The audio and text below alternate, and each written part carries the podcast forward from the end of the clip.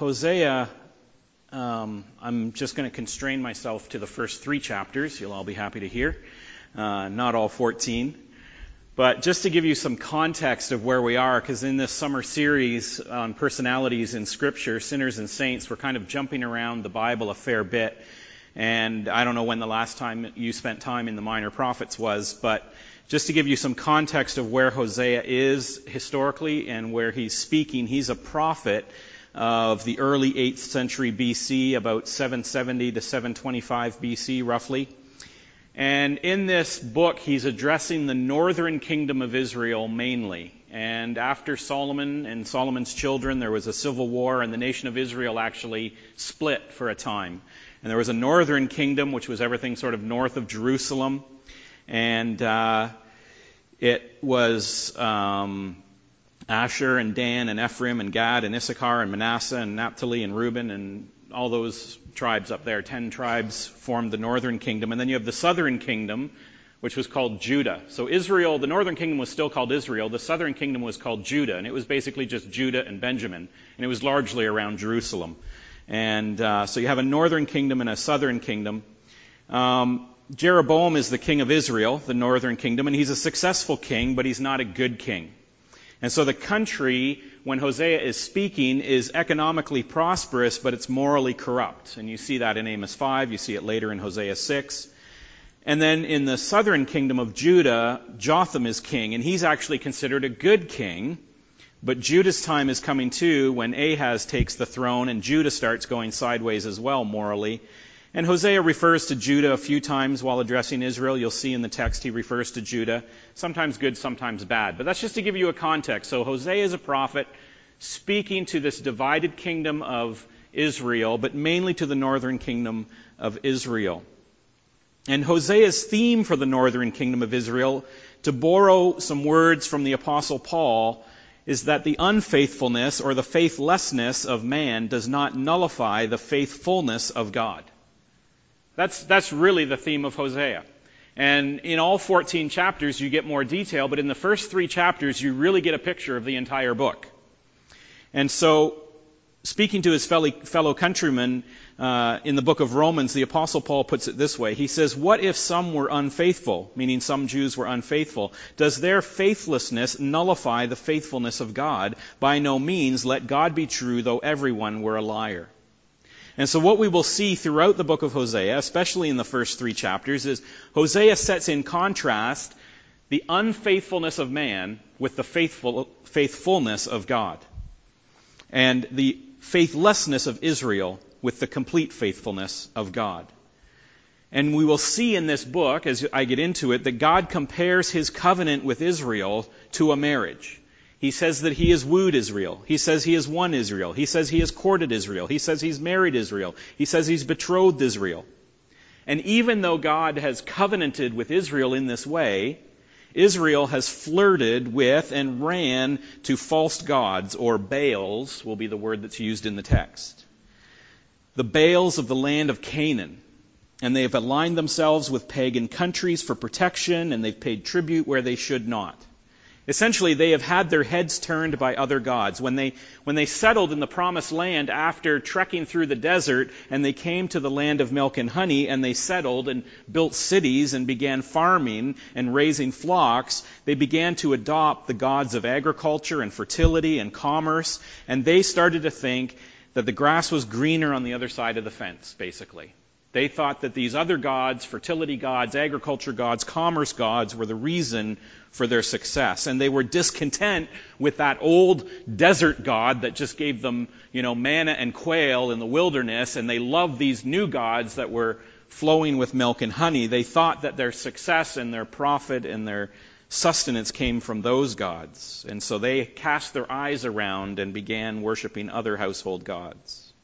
That's essentially the history of Israel repeated over and over again. And Hosea is now speaking to this Israel that is again drifted away from God and are thinking that their prosperity is due to the Canaanite Baals. But instead of divorcing them, God is determined to redeem the relationship that his people have broken with him. And so God reveals his faithfulness to us through Hosea and his wife Gomer. There's a lot of beautiful female biblical names that we've picked up on in our culture. Gomer, I have not heard. I don't know why. Parents, next little baby girl, think maybe. Gomer could work, okay? Like, let's bring it back. But this wife of Hosea, Gomer, Hosea and Gomer are going to paint a picture in a very remarkable way. God arranges in Hosea's life a living allegory of this relationship that he has with Israel and with his people through the experience of an unhappy and a broken marriage. So God sets up a broken marriage, an unhappy marriage, in order to paint a picture for his people through the prophet Hosea. And then he accompanies that marriage and that living allegory with a prophecy that interprets the picture being painted by Hosea's experience. And so chapter 1 is the experience and chapter 2 is the interpretation. And then chapter 3 is very short, just 10 verses. It comes back to the experience again to kind of emphasize it. So let's look at the experience of Hosea first in chapter 1 says, The word of the Lord, which came to Hosea, the son of Beeri, during the days of Uzziah, Jotham, Ahaz, and Hezekiah, kings of Judah. So he's talking about the kings of Judah in the south. And during the days of Jeroboam, the son of Joash, king of Israel, in the north. When the Lord spoke through Hosea, the Lord said to Hosea, Go, take to yourself a wife of harlotry, and have children of harlotry, for the land commits flagrant harlotry, forsaking the Lord. And so right off the bat, there's just no avoiding the shocking nature of the experience that God has in store for Hosea. It's intended to be shocking. And actually, in this text, you are going to find some of the most explicit language in terms of our relationship with God and God's relationship with us. And it will become very apparent in chapter 2 just how seriously God desires this relationship with us and how much of himself he's willing to give for relationship with you. You might not know that God loves you. You might not think that God loves you like this. You might think that God loves you in some sort of safe, sort of religious, churchy way. This text shows you the heart that God has for his people. And it is shocking, and it's set up as shocking right away.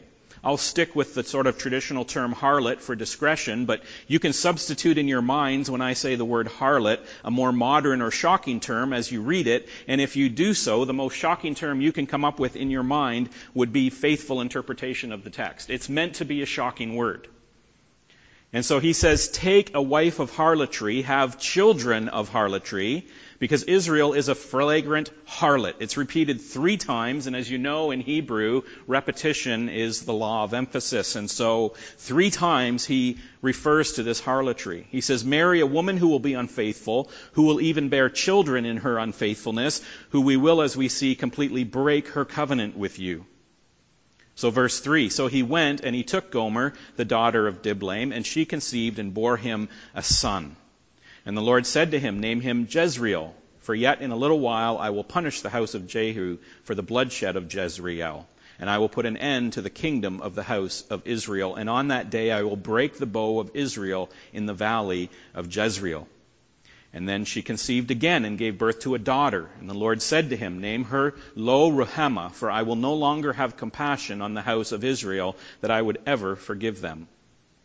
But I will have compassion on the house of Judah. See, now he's talking about the southern kingdom. And deliver them by the Lord their God, and will not deliver them by the bow, sword, or battle horses, or horsemen.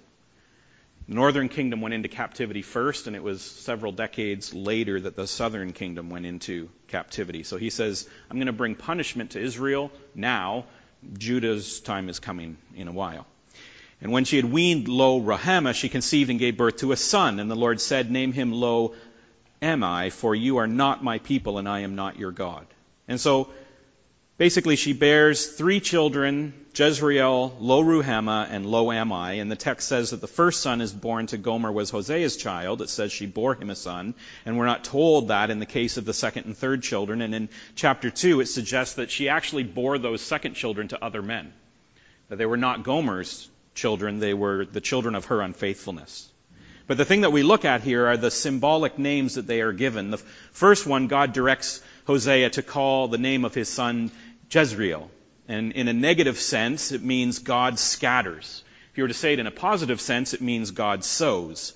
But in Hebrew, the name Jezreel, even as I say it, you realize it sounds a lot like Israel. So it's one of those Hebrew puns where he's saying that Israel, the prince of God, would become Jezreel, scattered by God. And so there's a prophetic word here for the people of Israel that they will be scattered by God rather than being the prince of God. And there's two other ways that the text says the name Jezreel is significant. It says that it's punishment for the bloodshed by the house of Jehu in the village called Jezreel.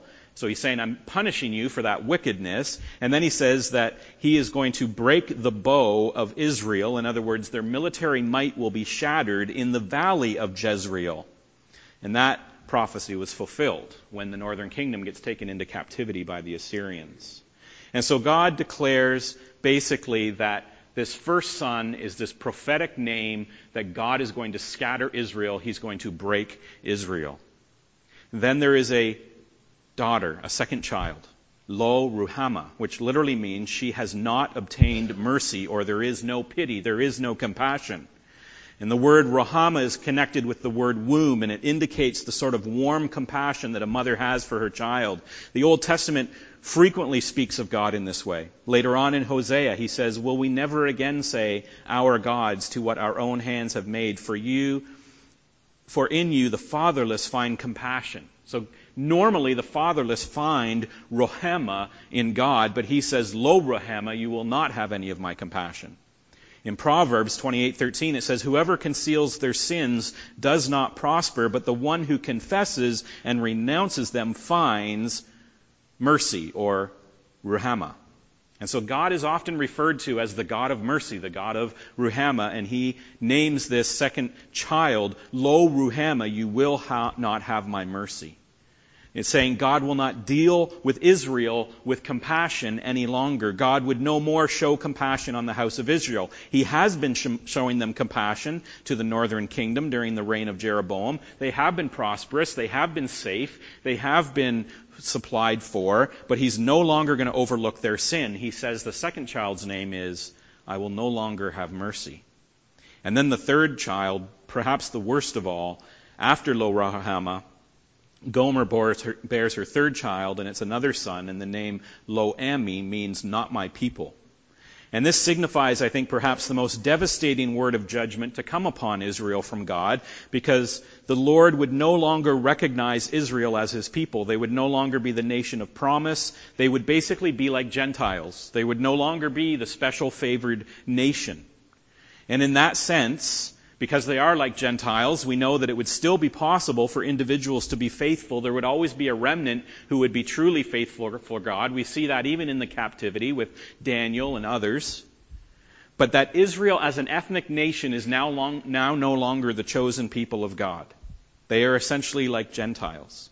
That basically the, the way back to God is going to be left open for Israel, as we'll see, but at this point he says to them, I am not your God. You are not my people. As a nation, they no longer can claim God as their own. So they're scattered in judgment, they're not pitied, and they're not my people. And this is terrifying for Israel to hear because it goes against all of God's covenant. Even as I say that, I think I'm, it's difficult to even say because Israel is God's chosen people. Israel are God's chosen people, and He's covenanted with them forever. And here, through His prophet, He's saying, I'm not going to call you my people anymore.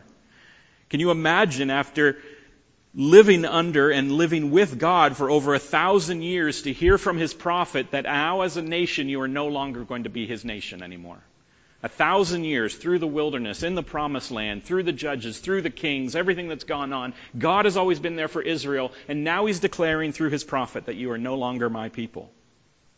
This is terrifying for them to hear, that he would no longer have mercy, that they're going to be scattered. But the chapter doesn't end there.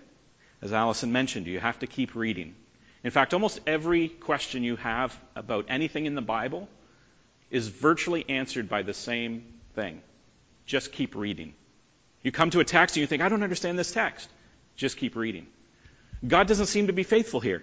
Just keep reading. It seems like this doesn't make any sense. Just keep reading. Whenever you come in the Bible where you are confused, the answer is almost always just keep reading.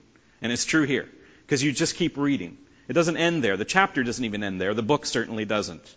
And history doesn't.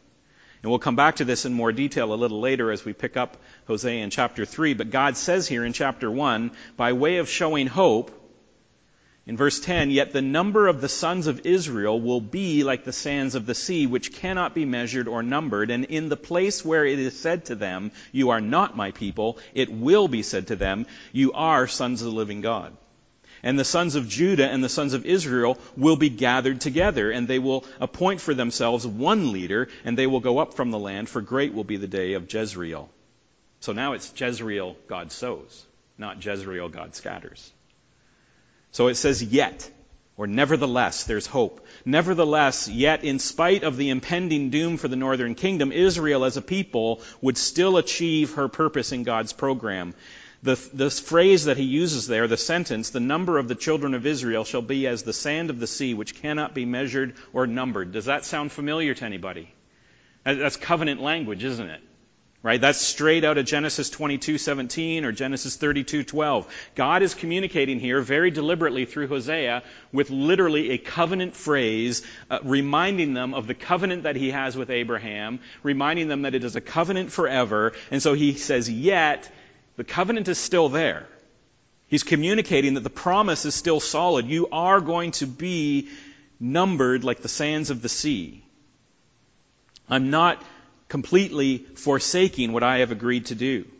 The names of the three children will be reversed. Jezreel will not mean scattered in judgment, but sown as seed for fruitfulness. No mercy will be named mercy, and not my people will be called my people again. And we see this even in Isaiah 62 4. God speaking again through the prophet Isaiah. He says, You shall no more be termed forsaken, and your land shall no more be termed desolate, but you shall be called, My delight is in her, and your land married. For the Lord delights in you, and your land shall be married. And so God is always speaking of future hope. So that's the experience of Hosea so far. He has a wife that proves unfaithful. He has three children with names of divine judgment. And now in chapter 2, as you follow along in Hosea, God shifts from this sort of living allegory in Hosea's life to prophetic speaking or the prophetic word or prophecy of Hosea. And so we look at that message and the message in chapter 2 remains exactly the same. The unfaithfulness of man does not nullify the faithfulness of God. Just keep rehearsing that in your mind. The unfaithfulness of man does not nullify the faithfulness of God. This is the message of Hosea. The first half of chapter 2 deals with our unfaithfulness, and the second half of chapter 2 deals with God's faithfulness. So let's look at the unfaithfulness of man, or the faithlessness of man. Hosea 2 2. He says, Contend with your mother. Contend. For she is not my wife, and I am not her husband, and let her put away her harlotry from her face, and her adultery from between her breasts. And so he's saying here the children of Israel, true Israel, people who are still following after God, should plead with the rest of Israel to return to her first husband. Plead with Israel, the wife, the adulteress, to return to her original love. And we see the text is careful to say, contend with your mother. It doesn't say contend with my wife because he says she's not my wife. I'm not her husband. At this point, God says the marriage is over. The covenant is broken. At least some of these children are not Hosea's children. He's no longer considers Gomer his wife. He is no longer considered her husband. And this is how God now views Israel. He says, plead or contend or beg your mother to stop chasing after other gods, other desires, other satisfactions, and return from her adultery. Why? Hosea 2:5 goes on. He says, "For their mother has played the harlot; she who conceived them has acted shamefully, for she said, I will go after my lovers, who will give me my bread and my water and my wool and my flax, my oil and my drink." Now it's interesting, as she's going to these other gods, as she's going to these other sources for satisfaction, she thinks she's getting provided for by her other lovers or her other gods, when in fact everything she still has comes from God, her first husband.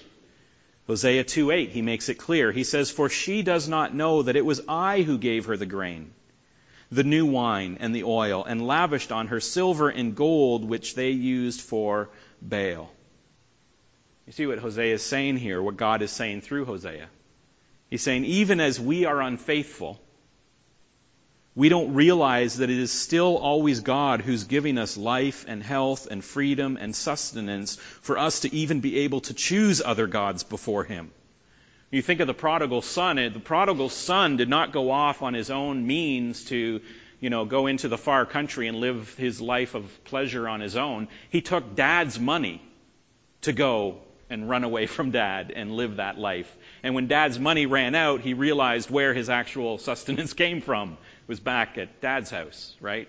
And Hosea is saying the same thing. He's saying that this Gomer, this Israel, who has gone out to other lovers and chased after other gods and Baals, thinking that they are supplying her wool and her wine and her oil, he says, It was always me all along. I gave her the grain. I gave her the new wine. I lavished on her silver and gold, which they've used to go and, you know, spend at the temple of the Canaanite Baals. God has never been unfaithful. He's always been sustaining them.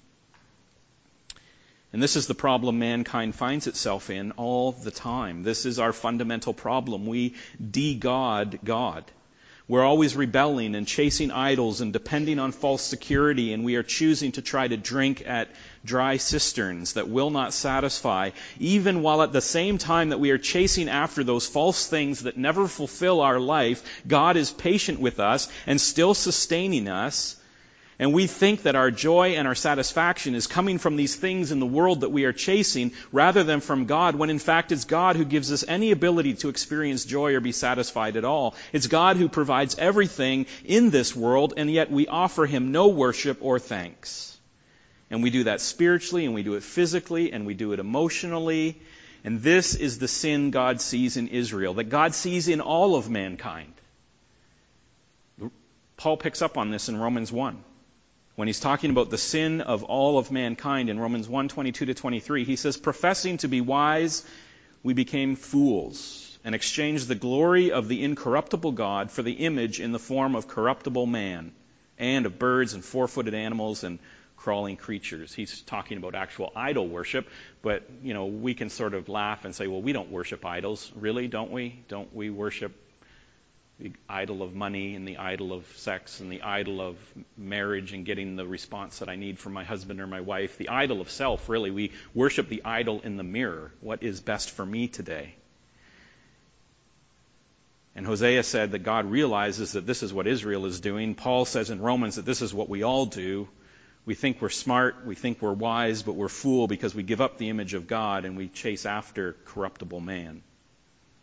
Now, this story works for most of us on an allegorical level. The allegory that God uses is marriage, that we must not chase after false gods, just like we should not be adulterers in marriage, that we should not be unfaithful to God, but it could be working for some people on a literal level. You should not be unfaithful in your marriage either by looking elsewhere or treating your spouse with contempt. So there might be a very literal application for some people here too.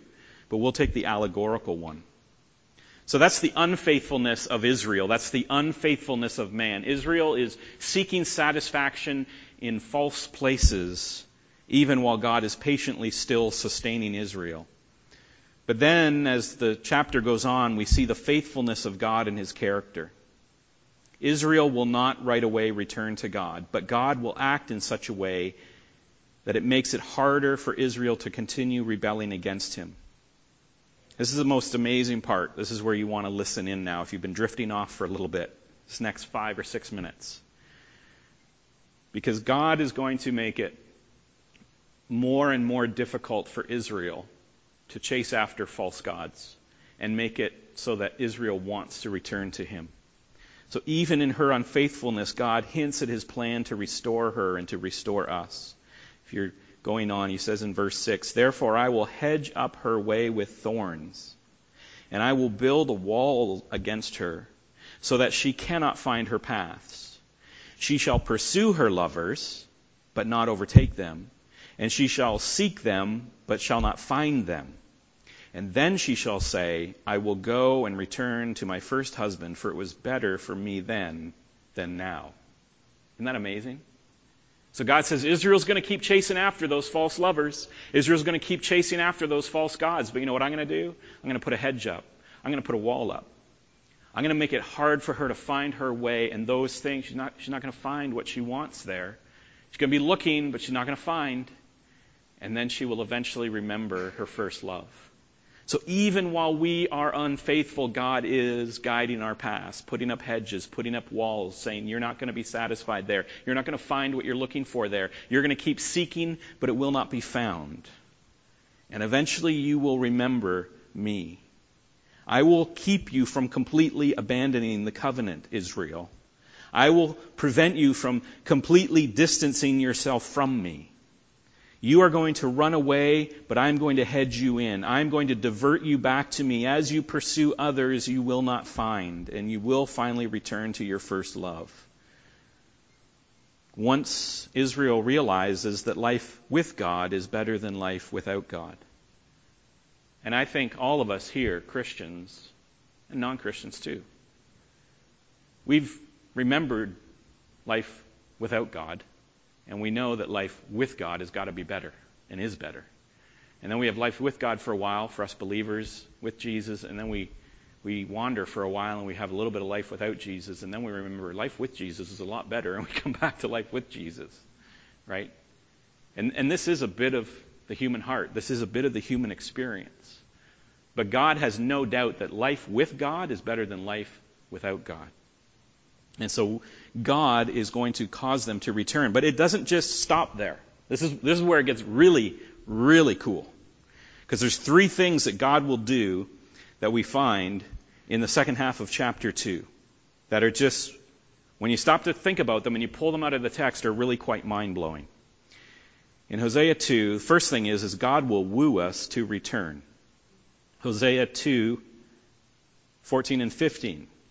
So he says, Therefore, behold, I will allure her and bring her into the wilderness and speak tenderly to her. Now get this, we are, we are all guilty of loving other things more than God. We are guilty of loving money or loving fame or loving possessions or just loving ourselves more than God. And God has at times in our life been boring to us or too rigid or too ineffable or too confusing or too inconvenient. You know, we just, we don't get God or He doesn't get us or it's just, it's frustrating or whatever. And so we come to those points in our life where God is just boring or rigid or unappealing to us or predictable or whatever it is. And so like Gomer, we've set our eyes and our hearts on other things that we think are better. It's better to live this way or it's better to live that way. I get so much more happiness this way. And, and, like Gomer, we've set our eyes and our hearts on pursuing other things that are not God, but God hasn't abandoned us, even though we are a harlot, even though, even though we are adulterous to Him, even though we run from Him. Verse 14 and 15 here say that God wants to get us alone so that He can speak tenderly to us, literally speak to our heart. And so if you're here tonight and you've been drinking at dry cisterns that don't satisfy, then go with God into the wilderness and let Him get you alone and let Him teach you about His love for you. Because God wants to woo you. Now, as men, it's kind of weird. Don't let the gender thing throw you off, okay? The allegory is a man and a woman. Don't let that throw you off, guys. God wants your heart. God wants to attract your attention back again. He wants you satisfied in Him, and He will woo you the way you court the woman or the man you want to marry. He'll pursue you like that. But then second, so that, that's amazing right there, just to think that God thinks of us that way. But then secondly, it says God will then give us hope in 15. It says, and there I will give her vineyards and make the valley of Achor a door of hope. Now, the valley of Achor is where, um, if you remember back when uh, they were first entering into the promised land and they were doing battle, and Achan disobeyed God and he kept the spoil of, of war for himself, even though God said, Don't take any of the treasure. And he took some of the treasure and he hid it, and God was angry and destroyed him. And Joshua named that place there the Valley of Trouble or the Valley of Achan. And so that's, that's what, or Achor, and that's what he's uh, referring to here. And so God is basically saying the valley of trouble is going to become a doorway of hope. So whatever trouble you've gotten in while you've been pursuing other gods, while you've been disobeying God, whatever valley of trouble you've created for yourself, God is basically saying, I will make that valley of trouble into a doorway of hope. Because when we have traveled far enough away from God, when we have chased enough false dreams and enough false pleasures and enough false satisfactions, there comes a time when our initial infatuation with whatever the love of the moment is in our life, when that infatuation is gone, our initial joy starts to become despair because we realize that that thing that we've been chasing after does not ultimately satisfy us. It will not ultimately save us. It is not ultimately eternal life. And so we lose hope. And whatever we've been chasing just lets us down, and it doesn't have the satisfaction we thought it had or the happiness that we craved. But God says, if you listen to my love song, if you come away with me in the wilderness, if you let me speak tenderly to you, if you return, I will make what used to be a valley of trouble for you into a doorway of hope. When we sin, there's no going back to undo it. If we steal something, it's possible to return what is stolen sometimes, but we are forever a thief. There's no moral way to remove what we've done. If we lie, we can later on tell the truth, but the lie remains part of our history.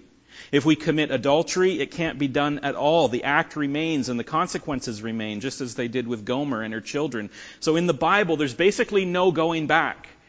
When we wander, when we sin, when we rebel, when we are adulterous towards God, there is no going back and fixing it in that sense, but God provides a way forward. There's hope in the future. There's hope in His mercy. Remember, He's saying to His people, I will call you Ruhamah again. You will have mercy. I will have mercy. And so with God, it's always looking forward. It's always, I've forgotten the sins of the past and the hope is in the future. And our hope is found in the cross of Christ. So he offers hope. And then thirdly, God says he will restore the original marriage relationship. Again, just incredible. Hosea 2, 19 and 20. He says, And I will betroth you to me forever. I will betroth you to me in righteousness and in justice, in steadfast love and in mercy. I will betroth you in me in faithfulness, and you shall know the Lord.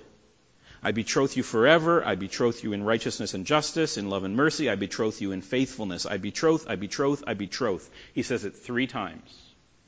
Remember, he said harlotry, harlotry, harlotry three times? Now he says betroth, betroth, betroth three times. So you don't miss it. Repetition is the law of emphasis in Hebrew.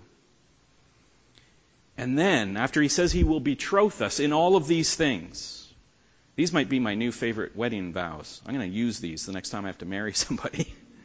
I'll suggest them anyway. But after he says all these betroths that he's going to do, then he says the most astounding and most intimate thing possible. And he says, After I betroth you, and you shall know the Lord. Now you got to get this. In the context of marriage, that means know in the literally biblical sense. Okay? As in Adam knew Eve and she conceived and bore Cain. Genesis 4:1 or Joseph knew Mary not until after she had borne a son. God says that when we return to him, he will not withhold anything. We are returning to the most complete and most com- intimate relationship possible with him. God wants to know us like men and women who are married know each other. And that language is used in Ezekiel and it's it's used a lot of different places. Like I said, when you get into Hosea, you realize there's the most explicit language used here in terms of how God intends to restore his relationship for us, and for him to use this language to show us his heart, his desire to know us. That he is not just something at, at arm's length or some list of rules that you follow and go to church and do this and that you can pray to him and maybe he'll do something for you. God is speaking in Hosea in the most intimate way possible to say this is how he desires that we know him. When we are rebellious, and turn to other idols, when we sin, our relationship with God is broken. Just as if you sinned against your spouse or sinned against even your best friend, right? You don't make eye contact, you avoid the topic, you find excuses to stay late at work. The relationship is broken by the guilt of that sin. But God intends to restore that relationship, and it's the most intimate kind of relationship. We're not just acquaintances. We're not just servants who come back to God and say, okay, God, what do you want me to do? We're not just soldiers or guests or clients. All, all of those allegories and metaphors, none of those work. That is not God's relationship with us. God wants us as a wife or as a husband. And again, don't let the gender ambiguity of the metaphor distract you from the main point. God wants your whole heart, and He wants you to know His heart. He's used marriage as an allegory and as a metaphor on purpose because He says, This is the intimate relationship I want with you. God fully intends to get Israel back. He intends to get us back. So let's get back to the experience of our prophet and his prostitute and the experience of Hosea and Gomer because it drives the point home. Because God tells Hosea, after all of this has happened with his wife Gomer, he says this to him. He says, basically, you got to go take her back. And chapter 3 is very short, and it returns to this narrative of Hosea, and it paints this concluding picture of God's redeeming love for his people. So now Hosea speaking says, And the Lord said to me, Go again Love a woman who is loved by another man and is an adulteress, even as the Lord loves the children of Israel, though they turn to other gods and love cakes of raisins. So I bought her for fifteen shekels of silver and a homer and a lethech of barley. It's nine bushels, if you were wondering. And I said to her, You must dwell as mine for many days. You shall not play the harlot or belong to another man. So will I also be to you. For the children of Israel shall dwell many days without a king or a prince without sacrifice or pillar, without ephod or household gods. He's talking about all the years of captivity coming. Afterward, the children of Israel shall return and seek the Lord their God and David their king, and they shall come in fear to the Lord and to his goodness in the latter days. So basically, after this unfaithfulness that breaks the marriage covenant, remember, said that she is not my wife and I am not her husband. They basically got divorced at this point and she's had children by other men. Hosea is told to go and love her again, even to purchase her back from the man that she is currently with. And so he pays some silver and some barley, and I think if you add it up, it's basically the price of a servant, but he pays that essentially equivalent of 30 shekels uh, that we run into over and over again in the Bible. And he, he basically redeems her. He, he buys her back from a man who's not her husband. And he tells her, that life is over. You're mine again. Right? That, that life without God, that life without Jesus, that life that you are living, that life is over. You're back with me now, and I am with you. And this is God's promise to Israel that after they dwell without a government in captivity or a temple that's destroyed or any sort of regular daily life, they will come back to worshiping God again. And this is also what God promises us because we are the spiritual descendants of Ruhamah and Ammi. We who had no mercy will receive mercy. We who were not God's people will become God's people. In fact, two times, both Paul in Romans 9 and Peter name us as Hosea's children are named. 1 Peter 2 9. Look at this New Testament context to exactly this story. This is Peter saying, This is us. He says, You are a chosen race, a royal priesthood, a holy nation, a people for his own possession, that you may proclaim the excellence of him who called you out of darkness into his marvelous light. Verse 10 is where he drives it home. Once you were called not a people, but now you are God's people. Once you had not received mercy, but now you have received mercy. If he was saying that in Hebrew, he would say, once you were lo Ammi, but now you are Ammi. Once you were lo Ruhamah, but now you are Ruhamah. So Paul, in Romans, I won't do that one, but Peter here especially very clearly says, this, this is us that God is talking to. He's not just talking to ethnic Israel. He's not even just talking to faithful Israel or remnant Israel. He's not just talking to the Jewish people. He's not just talking to the descendants of Solomon and David. He's talking to us. And so we wonder at the faithfulness of God in the face of our unfaithfulness. Even when we don't return God's love, even when we spend years of our lives never thinking about God, years of our lives just pursuing other things and not giving Him the time of day, God continues to love. And he puts up hedges and he puts up walls to redirect us back to him. And then finally, one day, we find ourselves in the presence of God, wondering how we even got into his presence because we were never pursuing him. But he said, I'm going to bring you back and you are going to remember where everything you have actually comes from, where real satisfaction comes from. God's love is consistent even when it's unreturned. He will discipline and he will judge us as he must. And as we looked last week, his judgment is not inconsistent with his love. He judges because he loves, but he will never withdraw his promise to receive any who come to him. The experience of Hosea, or more specifically, the experience of Gomer, is the experience of the gospel. God loves us, God gave his son to die for us, and he has pledged his love to us, and that his love will never let us go. Our God is a God who pursues unfaithful rebels out of his love. So if you are here and you've never loved God as you should, or if your love of God has faded, if you are secretly setting your satisfaction and your desire on the created rather than on the creator, then the message of Hosea is clear. Your love affair is not over. God will woo you. God will offer you hope. He will restore your relationship with Him forever. You've tried life without him. And any good that was there has come from him anyway. And now return and try life with him. God wants to give you life abundantly, to give you life eternally. He wants you to drink living water. He does not want you to thirst in your soul by trying to drink at wells that are drying up. And the well of fame and the well of money and the well of whatever worldly pleasure you are pursuing will ultimately dry up. But the love of God will never run dry. And so God's pleading with Israel, and as we see in Peter, he's pleading with us to go to him in the wilderness, to go in the quiet place of your heart and listen to his calling. He wants to speak tenderly to you. He has shown you his love on the cross of Christ. 2,000 years ago, the love of God was settled when he sent his son to die a bloody death on a cross to pay for sins that we could never repay. He's proven his love once and for all. You can count on the cross of Jesus. Respond to that love with repentance, Return from seeking satisfaction in false gods and false places. God wants nothing more than to speak tenderly and to restore that covenant relationship, a new covenant in the blood of Christ with you. A covenant forever. I betroth you, I betroth you, I betroth you forever.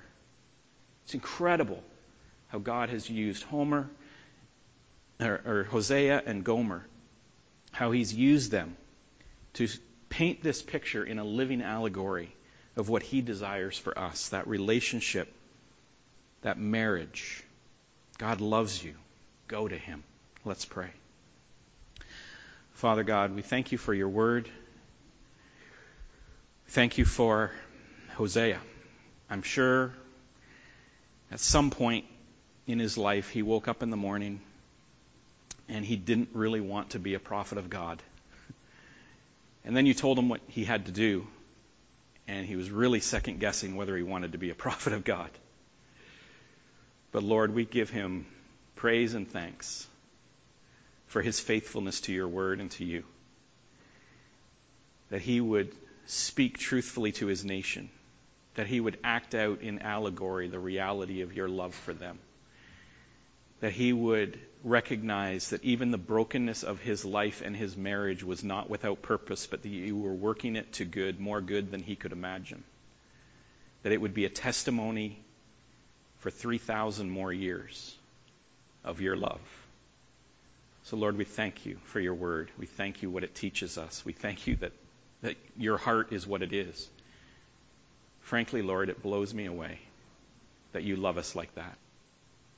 Help us by your Spirit to return that love. We pray this in Jesus' name. Amen.